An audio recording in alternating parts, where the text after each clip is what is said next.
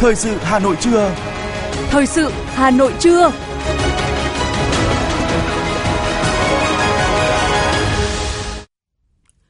Kính chào quý vị và các bạn. Bây giờ là chương trình thời sự của Đài Phát thanh Truyền hình Hà Nội trên sóng phát thanh. Hôm nay thứ sáu, ngày 14 tháng 7 năm 2023. Chương trình có những nội dung chính sau đây. Thành phố Hà Nội tiếp tục đổi mới hoạt động của Ủy ban nhân dân các cấp theo hướng tinh gọn, hiệu lực, hiệu quả. Bộ Tài chính tăng cường các chính sách tài khóa, hỗ trợ tăng trưởng kinh tế. Bộ Lao động Thương binh và Xã hội thu hồi giấy phép xử phạt hàng loạt doanh nghiệp xuất khẩu lao động. Các thí sinh lưu ý cần cân nhắc lựa chọn kỹ trước khi đăng ký nguyện vọng xét tuyển đại học cao đẳng. Phần tin thế giới có thông tin quan chức ngoại giao Mỹ Trung gặp nhau bên lề hội nghị Bộ trưởng Ngoại giao ASEAN và các hội nghị liên quan. Quỹ tiền tệ quốc tế IMF thông qua gói cứu trợ 3 tỷ đô la Mỹ cho Pakistan. Nhà ga T2 tại sân bay quốc tế Changi sẽ mở cửa hoàn toàn vào tháng 10 năm nay, sớm hơn kế hoạch. Và sau đây là nội dung chi tiết. Thưa quý vị, Ủy ban nhân dân thành phố Hà Nội vừa ban hành kế hoạch số 189 về thực hiện chương trình hành động số 18 ngày 19 tháng 1 năm 2023 của Thành ủy, thực hiện nghị quyết số 27 ngày 9 tháng 11 năm 2022 của Hội nghị lần thứ 6 Ban chấp hành Trung ương Đảng khóa 13 về tiếp tục xây dựng hoàn thiện nhà nước pháp quyền xã hội chủ nghĩa Việt Nam trong giai đoạn mới. Kế hoạch gồm 5 nhóm nội dung nhằm tổ chức quán triệt sâu sắc và thực hiện đầy đủ, có hiệu quả các quan điểm, mục tiêu, chủ trương và chính sách đã được đề ra. Đáng chú ý, thành phố sẽ tiếp tục đổi mới tổ chức và hoạt động của Ủy ban nhân dân các cấp của thành phố theo hướng tinh gọn, hoạt động hiệu lực, hiệu quả, tinh giản tổ chức lại các cơ quan chuyên môn của thành phố, cấp huyện theo hướng đa ngành, đa lĩnh vực trên cơ sở chỉ đạo của Trung ương, nghiên cứu đề xuất sắp xếp các đơn vị hành chính cấp huyện, cấp xã của thành phố phù hợp với quy hoạch tổng thể của các đơn vị hành chính của Trung ương và tình hình thực tiễn của thủ đô. Cùng với đó, đề xuất thực hiện đơn giản hóa thủ tục hành chính, cắt bỏ các thủ tục không cần thiết gây phiền hà cho người dân và doanh nghiệp, cản trở cạnh tranh lành mạnh, áp dụng hiệu quả dịch vụ công trực tuyến, xây dựng nền kinh tế số, chính quyền số, xã hội số, tiếp tục cải cách, nâng cao hiệu quả quản lý tài chính công, chất lượng dịch vụ công, sắp xếp lại các đơn vị sự nghiệp công lập thuộc thành phố theo hướng tinh gọn, bảo đảm chất lượng, hoạt động hiệu quả.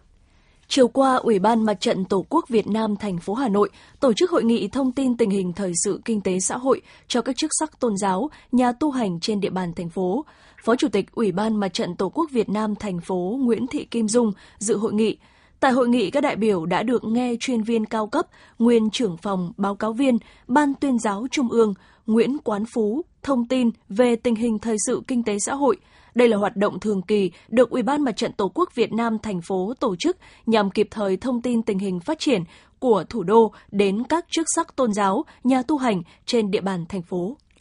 Bộ Tài chính cần tiếp tục nghiên cứu đề xuất các chính sách giải pháp về tài khóa để hỗ trợ người dân doanh nghiệp. Thông tin trên là một trong những chỉ đạo quan trọng của Phó Thủ tướng Chính phủ Lê Minh Khái tại hội nghị sơ kết công tác tài chính ngân sách nhà nước 6 tháng đầu năm, triển khai nhiệm vụ 6 tháng cuối năm 2023 của Bộ Tài chính hôm qua. Phát biểu tại hội nghị, Phó Thủ tướng đánh giá cao những nỗ lực ngành tài chính đã thực hiện trong việc hỗ trợ tăng trưởng kinh tế, song vẫn đảm bảo giữ vững cân đối ngân sách nhà nước. Phó Thủ tướng cũng yêu cầu Bộ Tài chính sớm báo cáo Chính phủ, Thủ tướng Chính phủ ban hành quyết định giảm 30% tiền thuê đất của năm 2023. Bộ Tài chính đã đề ra nhiều biện pháp để thực hiện hiệu quả các mục tiêu về tài chính ngân sách, phần đấu thu đạt và vượt dự toán, bù đắp số giảm thu do thực hiện các chính sách hỗ trợ nền kinh tế, đồng thời tiếp tục hoàn thiện khung pháp lý, cơ chế kiểm tra, giám sát giá cả, đảm bảo sự vận hành ổn định an toàn của thị trường tài chính.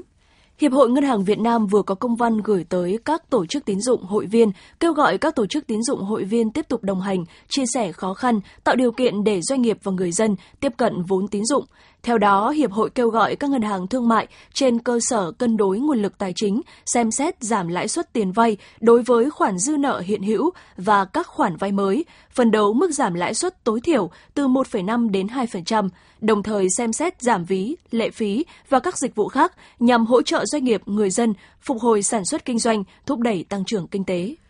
Tại hội thảo quốc tế tiềm năng phát triển thị trường bất động sản tại Việt Nam ngày hôm qua, Cục Quản lý Nhà và Thị trường Bất động sản cho biết, bất động sản là một trong những thị trường rất quan trọng của nền kinh tế, thu hút các nguồn lực và thúc đẩy các thị trường khác cùng phát triển, đáp ứng nhu cầu về chỗ ở của người dân, phát triển đô thị, thu hút du lịch. Tính trung bình đóng góp của ngành xây dựng và bất động sản các năm gần đây chiếm khoảng 11% tổng thu ngân sách, trong đó ngành bất động sản trực tiếp chiếm khoảng 4,5%, đóng góp trung bình khoảng 0,5 điểm phần trăm vào tăng trưởng GDP. Cục Quản lý Nhà và Thị trường Bất động sản nhận định, thời gian vừa qua, thị trường này gặp phải nhiều khó khăn nhưng vẫn còn rất nhiều dư địa để phát triển và đây vẫn là kênh đầu tư hiệu quả. Thưa quý vị và các bạn, Mặc dù nhiều năm qua thành phố Hà Nội luôn thể hiện sự quyết tâm trong xử lý các dự án chậm triển khai, thế nhưng thực tế cho thấy việc hiện thực hóa nhiệm vụ này rất khó khăn. Theo thống kê, hiện Hà Nội có 712 dự án chậm triển khai. Bên cạnh thiệt hại về kinh tế, các dự án giang dở mịt mù ngày về đích này còn để lại nhiều hệ lụy đối với mỹ quan, môi trường đô thị Hà Nội. Một trong những dự án treo được coi là tai tiếng nhất trên địa bàn thành phố Hà Nội là dự án Trấn Sông Hồng, Sông Hồng City tại phường Yên Phụ, quận Tây Hồ và phường Phúc Xá, quận Ba Đình, phê duyệt từ năm 1995 với diện tích 60.000 m2. Dự án Trấn Sông Hồng được kỳ vọng là điểm nhấn trong kiến trúc đô thị, công trình hiện đại bên bờ sông Hồng. Nhưng vì nhiều lý do khác nhau, dự án trở thành nỗi thất vọng to lớn. Gần 30 năm trôi qua, không chỉ người dân trong vùng bị ảnh hưởng nặng nề khi đi không được, ở không xong, mà mỹ quan môi trường đô thị thủ đô cũng treo theo dự án. Ông Hồ Văn Xuân, người dân phường Yên Phụ, quận Tây Hồ ngao ngán cho biết. Cái dự án ở đây đã thì quy hoạch như vậy, bây giờ thì triển khai không triển khai. Thế nên chúng tôi thì ở đây thì rất là khó khăn. Nhà cửa thì do nằm trong diện quy hoạch cho nên là không được sửa chữa, không được uh, xây dựng các thứ gì. Bây giờ thì rất là khó khăn, ở thì không ở được, bán thì không người mua. Uh, sống trong tình trạng là thiếu thốn đủ, đủ thứ, cơ sở vật chất thì xuống cấp nằm ở ngay gần như trung tâm của Hà Nội mà chúng tôi không nghĩ rằng là lại có cái tình trạng như vậy. Trấn Sông Hồng chỉ là một trong hơn 700 dự án chậm triển khai trên địa bàn thành phố. Thống kê của các ngành chức năng Hà Nội cho thấy, hầu khắp các quận huyện nơi nào cũng có dự án treo. Các địa phương có nhiều dự án chậm triển khai là Mê Linh, Hoàng Mai, Nam Từ Liêm. Trong đó có thể kể đến dự án Trung tâm điều hành và giao dịch Vinsem, vốn đầu tư hơn 2.500 tỷ đồng, khởi công vào tháng 5 năm 2011 tại quận Nam Từ Liêm. Dự án khu đô thị mới Thịnh Liệt 35 ha, dự án 409 Lĩnh Nam, quận Hoàng Mai – Điểm chung của các dự án này là sau hàng chục năm động thổ, trên thực địa chỉ là những khu đất bỏ hoang, có mọc um tùm hay các công trình đang dang dở, những khối bê tông, sắt thép hoen dỉ. Đơn cử như dự án xây dựng nhà ở kết hợp văn phòng và dịch vụ tại 409 Lĩnh Nam, phường Vĩnh Hưng, quận Hoàng Mai. Sau 14 năm khởi động, nay cũng chỉ là những tòa nhà, căn hộ nguy nga trên giấy. Hàng trăm người dân góp vốn, bỏ tiền mua nhà rơi vào cảnh tiền mất tật mang, chưa biết bao giờ có thể thu hồi vốn khi chủ đầu tư vướng vào vòng lao lý. Ông Vũ Tuấn Đạt, Giám đốc Trung tâm Phát triển Quỹ đất quận Hoàng Mai cho biết. Khu đất này để ờ, hoang hóa nhiều năm thì dẫn đến là về cảnh quan đô thị nó ảnh hưởng đến cái ờ, ờ, đời sống của nhân dân ở xung quanh và cái phần tầng hầm, đặc biệt là phần tầng hầm nó là tiềm ẩn cái nguy cơ về dịch bệnh. Ngoài ra thì về cái quản lý đất đai thì hiện nay thì chủ đầu tư cũng có một số người là được giao cái nhiệm vụ quản lý. Tuy nhiên là ở trong quá trình ờ, quản lý thì họ cũng có một số cái vi phạm. Trả lời về thực trạng dự án chậm triển khai trên địa bàn, ông Trương Việt Dũng, tránh văn phòng, người phát ngôn Ủy ban nhân dân thành phố Hà Nội cho biết, việc xử lý các dự án chậm triển khai đã được thành phố Hà Nội thực hiện từ năm 2011. Trong tổng số danh mục báo cáo giả soát có 712 dự án, đến nay có 66 dự án Ủy ban nhân dân thành phố có quyết định thu hồi đất, bãi bỏ quyết định giao đất, cho thuê đất hoặc Sở Kế hoạch và Đầu tư đã chấm dứt dự án. 60 dự án đang hoàn thiện thủ tục, dự kiến hoàn thiện trong tháng 7. Còn 293 dự án tiếp tục phương án xử lý và phấn đấu cuối năm 2023 xử lý dứt điểm. Theo ông Trương Việt Dũng, điều này thể hiện quyết tâm chính trị rất lớn của thành phố Hà Nội. Thường trực thành ủy, thường trực hội đồng nhân dân thành phố vào cuộc rất là sát sao và quyết liệt. Và ủy ban thành phố Hà Nội tổ chức thực hiện cái kết quả mà tôi nghĩ rằng rất rất là tích cực. Sau nhiều năm thông tin danh mục dự án thì chúng tôi ờ, cũng sẽ thông tin cụ thể là sau này tất cả những cái danh mục này sẽ công khai đến cấp xã uh, trên các hệ thống ờ, phương tiện thông tin đại chúng để chính quyền cũng như là người dân tổ chức giám sát nội dung này. Trước đó, theo đánh giá của Hội đồng dân thành phố Hà Nội, việc chậm triển khai kết luận giám sát là do quy định pháp luật về quản lý đất đai, quản lý đầu tư xây dựng còn trồng chéo, chưa đồng bộ và chậm được tháo gỡ. Việc phối hợp giữa các cơ quan chuyên ngành của Ủy ban dân thành phố Hà Nội chưa xuyên suốt, chưa quy định trách nhiệm cụ thể của từng ngành cấp trong việc phối hợp theo dõi, đôn đốc, kiểm tra nhiều chủ dự án đầu tư chấp hành pháp luật đất đai, chấp hành chế độ báo cáo giám sát đầu tư chưa tốt.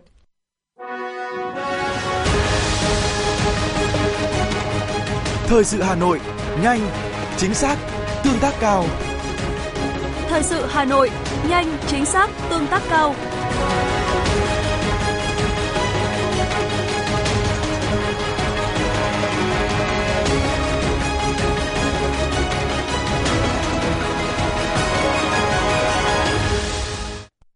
Xin được chuyển sang những thông tin khác. Thưa quý vị và các bạn, Bộ Lao động Thương binh và Xã hội vừa có công văn gửi Bảo hiểm xã hội Việt Nam về điều chỉnh lương hưu, trợ cấp bảo hiểm xã hội và trợ cấp hàng tháng. Trước đó, Chính phủ đã ban hành Nghị định số 42-2023 và Bộ Lao động Thương binh và Xã hội cũng đã ban hành Thông tư số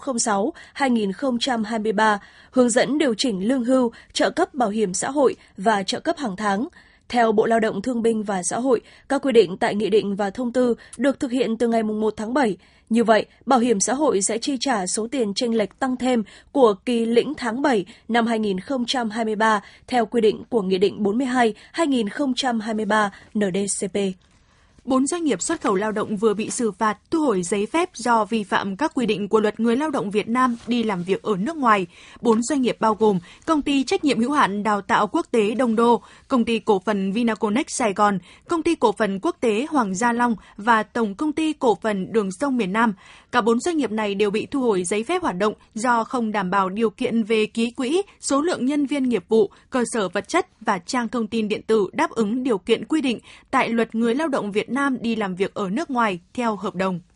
Chủ tịch Ủy ban Nhân dân thành phố vừa quyết định tặng danh hiệu Người tốt việc tốt năm 2023 cho ông Phan Ngọc Luân, Ủy viên Ban chấp hành Hội cựu chiến binh phường Tứ Liên, quận Tây Hồ, Ông và gia đình luôn chấp hành tốt chủ trương đường lối của Đảng, chính sách pháp luật của nhà nước và các quy định của địa phương nơi cư trú. Mặc dù ông có một người con 30 tuổi bị nhiễm chất độc da cam, hàng ngày phải có người chăm sóc, song hai vợ chồng ông vẫn tranh thủ thời gian để tham gia các công tác xã hội của phường, khu dân cư. Ông còn tích cực tham gia các hoạt động xã hội cộng đồng ở khu dân cư như vận động hội viên xây dựng quỹ hội, Hàng năm vào dịp 27 tháng 7 và các dịp lễ Tết, vợ chồng ông đều gửi tặng hàng chục xuất quà đến các hội viên là thương binh nặng và hội viên có hoàn cảnh khó khăn trị giá từ 3 đến 4 triệu đồng. Bên cạnh đó, ông gương mẫu đi đầu trong thực hiện giải phóng mặt bằng dự án kè Hồ Tứ Liên, mở rộng đường Xuân Diệu. Ghi nhận những hành động việc làm ý nghĩa đó, ông đã được Chủ tịch Ủy ban Nhân dân thành phố tặng danh hiệu Người tốt việc tốt năm 2023. Cùng với đó, ông Nguyễn Đăng Dũng, tổ 11 phường Thanh Trì, quận Hoàng Mai cũng vừa được Chủ tịch Ủy ban nhân dân thành phố tặng danh hiệu Người tốt việc tốt năm 2023 do có nhiều việc làm ý nghĩa nhân văn. Tháng 9 năm 2022, mô hình nồi cháo từ thiện chính thức đi vào hoạt động. Bếp ăn được ông xây dựng tại địa chỉ tổ 11, bãi Lư Xá, phường Thanh Trì, quận Hoàng Mai để cung cấp các suất ăn từ thiện tại Bệnh viện nhiệt đới Trung ương và Bệnh viện Ung biếu Hà Nội với chi phí đầu tư là 530 triệu đồng. Ông còn mua một chiếc xe ô tô 16 chỗ chuyên dùng để chở cháo và người đi phát cháo với chi phí 900 triệu đồng. Ông cũng đầu tư mua hai xe chữa cháy với tổng số tiền 1,270 tỷ đồng để phục vụ công tác phòng cháy chữa cháy trên địa bàn phường và địa bàn phường bạn nếu có nhu cầu, cùng nhiều việc làm ý nghĩa và nhân văn khác.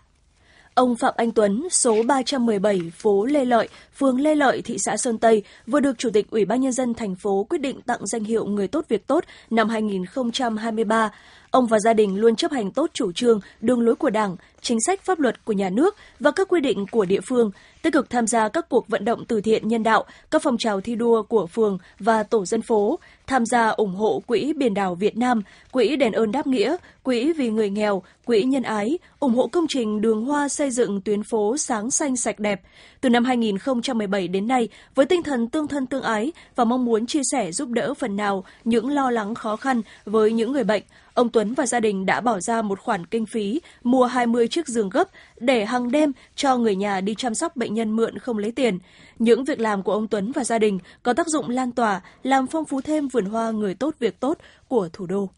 Thưa quý vị và các bạn, sau 11 năm triển khai, chương trình nhắn tin tri ân liệt sĩ do Hội hỗ trợ gia đình liệt sĩ Việt Nam phối hợp với Hội chữ thập đỏ Việt Nam và Cổng thông tin điện tử nhân đạo quốc gia đã triển khai thu hút được những kết quả đáng ghi nhận góp phần xoa dịu những mất mát, hy sinh cho thân nhân các gia đình liệt sĩ. Thông qua chương trình, nhiều liệt sĩ đã được trả lại tên, được người thân đưa về quê yên nghỉ. Nhiều gia đình liệt sĩ được hỗ trợ, nhờ đó bớt khó khăn trong cuộc sống. Quỹ nhắn tin tri ân liệt sĩ được thành lập vào năm 2012 với mục đích hỗ trợ việc giám định hài cốt liệt sĩ bằng phương pháp ADN, xác minh danh tính liệt sĩ còn thiếu thông tin ở các nghĩa trang liệt sĩ, tặng sổ tiết kiệm, xây nhà tình nghĩa và tặng quà các gia đình chính sách có hoàn cảnh khó khăn. Trung tướng Hoàng Khánh Hưng, Chủ tịch Hội hỗ trợ gia đình liệt sĩ Việt Nam cho biết, từ năm 2012 đến nay, Quỹ tri ân liệt sĩ đã huy động được gần 10 tỷ đồng. Số tiền thu được từ chương trình nhắn tin tri ân liệt sĩ đã được sử dụng một cách hiệu quả. Số tiền nhắn tin tri ân liệt sĩ cũng là được một chục tỷ. Số tiền này chúng tôi đã tiến hành tri ân ở các tỉnh, các địa phương và số nhà tình nghĩa đã làm cũng được gần 1.000 nhà tình nghĩa đã trả lại tên được cho trên 800 liệt sĩ đã di chuyển được hơn 1.000 hài cốt liệt sĩ về với quê mẹ. Số tiền này có thể nói chúng tôi đã hoạt động rất hiệu quả, được cả cơ quan chức năng giám sát rất chặt chẽ. Cho nên mỗi một đồng tiền được nhắn tin, được nhận từ mọi người dân, từ cán bộ chiến sĩ trong lực lượng vũ trang của những người lao động trong cả nước thì đều được sử dụng rất hiệu quả.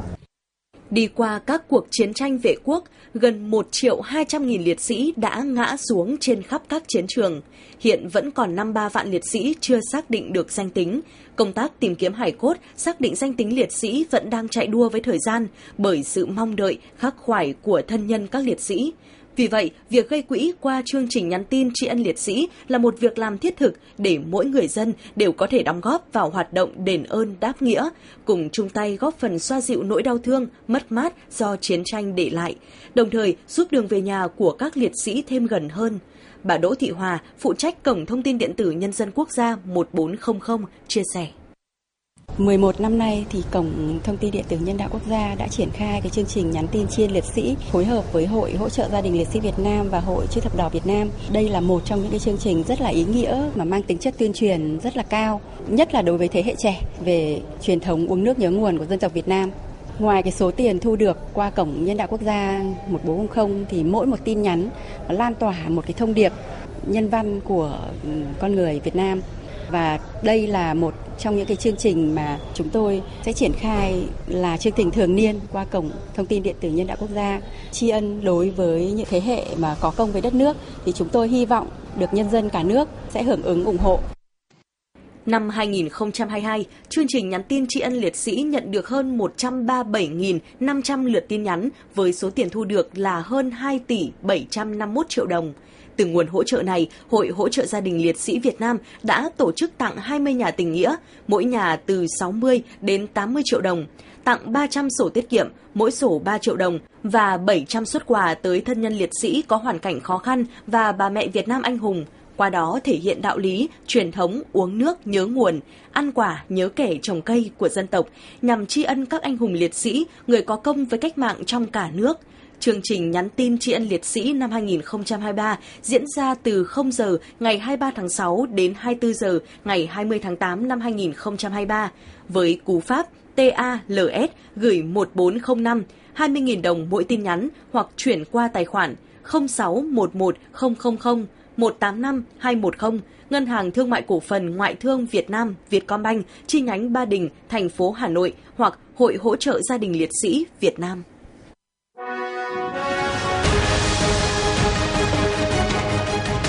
FM 90 cập nhật trên mọi cung đường. FM 90 cập nhật trên mọi cung đường.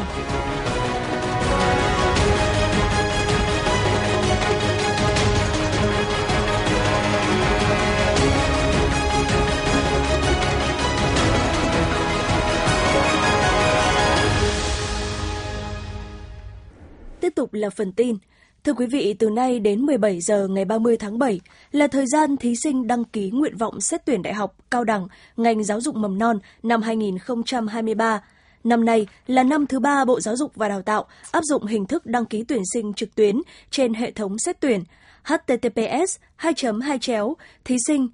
thi thpt quốc gia. Vụ trưởng Vụ Giáo dục Đại học, Bộ Giáo dục và Đào tạo Nguyễn Thu Thủy lưu ý thí sinh phải làm đủ, làm đúng quy trình trên hệ thống. Đầu tiên là phải điền đúng thông tin, nếu điền nhầm có thể dẫn đến sai sót mà hệ thống vẫn ghi nhận, làm ảnh hưởng đến kết quả trúng tuyển sau này thí sinh nên in danh sách nguyện vọng thay vì xem trên hệ thống để kiểm tra cho chính xác. Trên hệ thống của Bộ cũng có mục để kiểm tra các nguyện vọng đã trúng tuyển sớm, giúp thí sinh giả soát lại khi chính thức đăng ký. Thời tiết nắng nóng rất dễ khiến cho cơ thể mất nước, mệt mỏi, khó chịu. Chính vì vậy, vào mùa hè, nhiều người thích sử dụng rau sống, uống nước ép rau củ. Những món ăn này dù có thể mang đến sự mát mẻ trong cơ thể, nhưng lại tiềm ẩn nguy cơ gia tăng nhiễm run sán. Để phòng ngừa bệnh do run sán, ký sinh trùng, bác sĩ Lê Văn Thiệu, khoa nhiễm khuẩn tổng hợp, Bệnh viện Bệnh nhiệt đới Trung ương cho biết, người dân cần tuân thủ đầy đủ các nguyên tắc ăn chín uống sôi, vệ sinh sạch sẽ môi trường sống, tẩy run sán định kỳ cho chó mèo, uống thuốc run định kỳ 3 lần một năm, mỗi lần cách nhau 4 tháng, liều lượng tùy vào độ tuổi theo chỉ định của bác sĩ. Thường tiếp xúc với đất nên mang găng tay, đi giày dép, đi ủng. Khi có những biểu hiện nghi ngờ bị nhiễm run sán, ký sinh trùng nên đến khám chuyên khoa ký sinh trùng để được xét nghiệm, xác định bệnh, chữa trị càng sớm càng tốt. Thưa quý vị, một phụ nữ 51 tuổi ở Cần Thơ đã phải nhập viện vì bị biến chứng áp xe do bơm silicon không rõ nguồn gốc vào bàn tay, với mục đích tạo tay búp măng. 20 năm trước, bệnh nhân đã tiêm silicon vào bàn tay. 10 năm sau, chị đã trải qua phẫu thuật nạo silicon nhưng chưa được lấy ra hết. Gần đây, hai bàn tay sưng tấy, đau nhức nhiều nên bệnh nhân đã đến khám tại bệnh viện và phải tiến hành phẫu thuật nạo toàn bộ silicon lỏng ở khắp các mô cơ. Các bác sĩ khuyến cáo hiện silicon lỏng đã bị cấm sử dụng với mục đích làm đẹp ở rất nhiều nước trên thế giới bởi có thể gây ra những tai biến cấp tính dẫn đến tử vong. Vì vậy, khi có biến chứng sau phẫu thuật thẩm mỹ, người bệnh cần tới ngay các bệnh viện, phòng khám uy tín để được điều trị kịp thời. Bộ Công an đang lấy ý kiến đóng góp cho dự thảo luật trật tự an toàn giao thông đường bộ, trong đó có đề xuất thay đổi phân hạng giấy phép lái xe so với quy định tại luật giao thông đường bộ năm 2008. Theo đó, so với quy định hiện tại trong luật giao thông đường bộ năm 2008, dự thảo luật trật tự an toàn giao thông đường bộ không có giấy phép lái xe các hạng A1, A4, B1, B2, E, FB2, FD, FE, FC nếu dự thảo được thông qua, luật trật tự an toàn giao thông đường bộ sẽ có hiệu lực thi hành từ ngày 1 tháng 7 năm 2024. Trung tâm Chỉ huy Công an thành phố Hà Nội cho biết, ngày hôm qua ngày 13 tháng 7 đã xảy ra 3 vụ tai nạn giao thông nghiêm trọng, làm 3 người tử vong. Cụ thể đã xảy ra 2 vụ tai nạn giao thông đường bộ nghiêm trọng, làm 2 người chết do va chạm giữa ô tô và xe mô tô tại phường Phú La, quận Hà Đông và tại xã Thạch Thán, huyện Quốc Oai, một vụ tai nạn đường thủy nội địa làm một người chết do tàu chở cát bị đắm tại sông Hồng thuộc địa phận xã Cổ Đô, huyện Ba Vì. Cũng trong ngày, cảnh sát giao thông tuần tra kiểm soát phương tiện phát hiện xử lý 619 trường hợp vi phạm luật giao thông đường bộ, tạm giữ 1.528 phương tiện, 241 bộ giấy tờ, tước 85 giấy phép lái xe, xử lý 16 trường hợp vi phạm luật giao thông đường thủy. Bên cạnh đó, lực lượng 141 phát hiện xử lý 32 trường hợp vi phạm trật tự an toàn giao thông, trong đó có 24 trường hợp vi phạm quy định về nồng độ cồn, phát hiện tạm giữ và bàn giao hai vụ, hai đối tượng có dấu hiệu phạm pháp hình sự cho đơn vị chức năng tiếp tục xác minh, giải quyết theo thẩm quyền. Tiếp tục là những thông tin về văn hóa. Thưa quý vị, sáng nay tại Hà Nội, Hội Điện ảnh Việt Nam đã họp báo công bố về giải thưởng Cánh Diều Vàng năm 2023, đánh dấu một cột mốc mới trong hành trình 20 năm qua với nỗ lực nâng tầm vị thế để trở thành festival điện ảnh du lịch mang tầm quốc gia hướng tới tầm quốc tế. Sự kiện năm nay sẽ diễn ra từ ngày 6 đến ngày 9 tháng 9 tại Nha Trang, Khánh Hòa, hứa hẹn mang đến một chương trình hoạt động phong phú, đổi mới mạnh mẽ về nội dung với những yếu tố hấp hấp dẫn, vừa bảo đảm tính chuyên môn cao, vừa tăng tương tác với cộng đồng trên tất cả các nền tảng truyền thông. Đặc biệt, sự kiện thảm đỏ và lễ trao giải thưởng Cánh Diều Vàng năm 2023 sẽ được tổ chức tại nhà hát đó Vega City, Nha Trang. Cuộc thi Miss Nature Việt Nam, Hoa hậu Thiên nhiên Việt Nam 2023 do công ty Light Wellness sáng lập và được Sở Văn hóa Thể thao tỉnh Kiên Giang cấp giấy phép đã chính thức khởi động hôm nay tại thủ đô Hà Nội. Đây là chương trình mở đầu cho cuộc thi sắc đẹp quốc tế mang tên Miss Nature World, Hoa hậu thiên nhiên thế giới, dự kiến được tổ chức trên quy mô toàn cầu vào năm 2024. Cuộc thi Hoa hậu Thiên nhiên Việt Nam 2023 là hoạt động văn hóa và qua đó, ban tổ chức mong muốn tìm được những nữ công dân có đạo đức tốt, có trình độ văn hóa, có vẻ đẹp tiêu biểu của phụ nữ Việt Nam và hiểu biết tầm quan trọng của việc bảo vệ môi trường, bảo vệ các di sản thiên nhiên, góp phần tôn vinh người phụ nữ Việt Nam, thực thi sứ mệnh mà cuộc thi đề ra cũng như lựa chọn đại diện cho phái đẹp Việt Nam tham dự cuộc thi Miss Nature World, Hoa hậu Thiên nhiên thế giới và các cuộc thi hoa hậu khác của thế giới.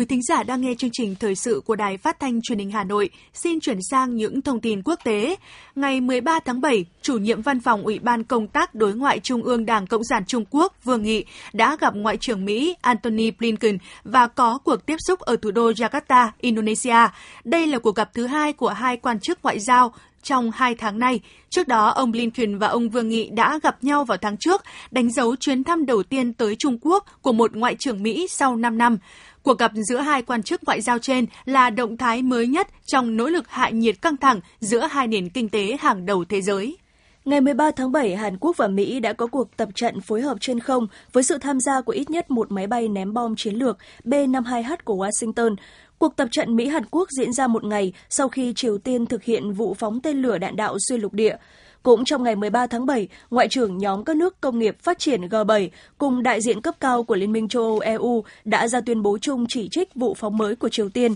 đồng thời kêu gọi Bình Nhưỡng không có thêm các động thái gây căng thẳng. Cuộc tập trận đã chứng minh Mỹ quyết tâm thực hiện cam kết răn đe mở rộng của mình.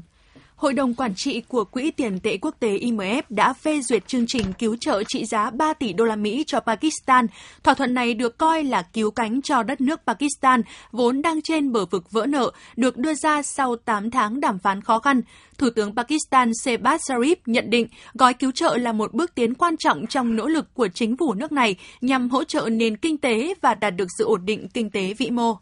Chủ tịch Ủy ban châu Âu EC Ursula von der Leyen cho biết, cơ quan này đã đỡ dỡ bỏ các hạn chế nhập khẩu đối với thực phẩm từ Nhật Bản sau sự cố hạt nhân tại nhà máy Fukushima năm 2011. Việc dỡ bỏ các biện pháp bắt nguồn từ kết quả tích cực của các cuộc kiểm tra do phía Nhật Bản và các quốc gia thành viên Liên minh châu Âu EU thực hiện đối với các sản phẩm nhập khẩu từ quốc gia này. Chính phủ Pháp thông báo sẽ cung cấp một khoản tiền thưởng để khuyến khích người dân mang quần áo, giày dép đi sửa chữa thay vì vứt bỏ chúng. Cụ thể từ tháng 10 tới, người tiêu dùng tại Pháp có thể được hỗ trợ để sửa chữa quần áo, giày dép. Đây cũng là một phần của cuộc cải cách lớn đối với ngành dệt may, một trong những ngành gây ô nhiễm nhất hành tinh do chính phủ Pháp khởi xướng từ cuối năm ngoái. Nhà ga T2 tại sân bay quốc tế Changi sẽ mở cửa hoàn toàn vào tháng 10 năm 2023, sớm hơn kế hoạch dự kiến vài tháng. Sự thay đổi này sẽ nâng công suất của sân bay, có thể đón đến 20 triệu lượt khách mỗi năm, vượt xa công suất trước đại dịch COVID-19.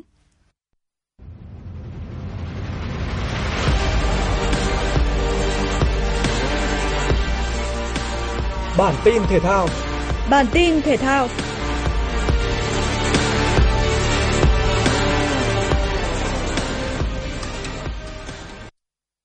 Đội tuyển nữ Việt Nam có trận giao hữu với đội tuyển nữ Tây Ban Nha. Đây là trận giao hữu cuối cùng của cả hai đội trước khi tham dự vòng chung kết World Cup nữ 2023.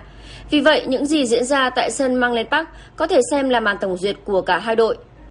Trước một đối thủ vượt trội về trình độ, Huỳnh Như cùng các đồng đội đã không thể tạo ra bất ngờ. Đội tuyển nữ Việt Nam đã để thua 0-9 trước Tây Ban Nha. Mặc dù đây là tỷ số cách biệt, nhưng cũng là cơ hội tốt để tuyển nữ Việt Nam cọ sát, tích lũy thêm những kinh nghiệm để bước vào trận đấu chính thức của World Cup 2023. Tại trận bán kết giải U19 nữ Đông Nam Á, dù U19 nữ Việt Nam ép sân, nhưng U19 nữ Myanmar mới là đội mở tỷ số sau pha dứt điểm của tiền đạo Yin Long Phan. U19 nữ Việt Nam gặp nhiều khó khăn trước lối chơi tấn công của đối thủ. Dù vậy, phút thứ 43, U19 Việt Nam có bàn gỡ hòa một đều do pha lập công của Ngọc Minh Truyền. Hòa một đều sau 90 phút, buộc hai đội phải bước vào hai hiệp phụ. Phút thứ 104, Lê Thị Trang đã bứt tốc bên phía cánh phải, dứt điểm chéo góc nâng tỷ số lên 2-1. Kết quả này giúp U19 nữ Việt Nam ghi tên mình vào chung kết U19 nữ Đông Nam Á và gặp U19 Thái Lan vào ngày mai 15 tháng 7. Arsenal có trận giao hữu đầu tiên trong mùa hè này với câu lạc bộ Nürnberg. Dù chỉ là trận giao hữu, nhưng huấn luyện viên Maika Eteta đã tung ra đội hình khá mạnh. Arsenal chỉ mất 7 phút để có bàn mở tỷ số nhờ công của Bukayo Saka. Trước đối thủ yếu hơn, pháo thủ liên tục dồn ép. Tuy nhiên, các chân sút lại thiếu đi sự chính xác trong những khâu dứt điểm. Sang hiệp 2, tân binh trị giá 65 triệu bảng, Kai Havertz được tung vào sân.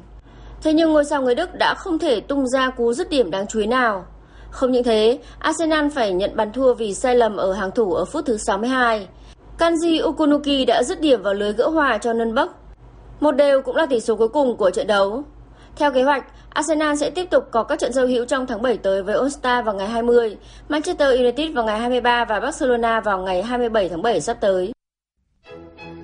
Trung tâm Dự báo Thời tiết thông tin, hôm nay Hà Nội có mây, ngày nắng nóng, chiều tối và đêm có mưa rào và rải rác có rông, cục bộ có mưa to, gió Đông Nam đến Nam cấp 2, cấp 3. Trong mưa rông có khả năng xảy ra lốc xét, mưa đá và gió giật mạnh, nhiệt độ từ 26 đến 37 độ. Quý vị và các bạn vừa nghe chương trình thời sự của Đài Phát thanh Truyền hình Hà Nội, chỉ đạo nội dung Nguyễn Kim Khiêm, chỉ đạo sản xuất Nguyễn Tiến Dũng, tổ chức sản xuất Xuân Luyến, chương trình do biên tập viên Nguyễn Hằng, phát thanh viên Thu Minh Thúy Hằng và kỹ thuật viên Duy Anh thực hiện. Thân ái chào tạm biệt.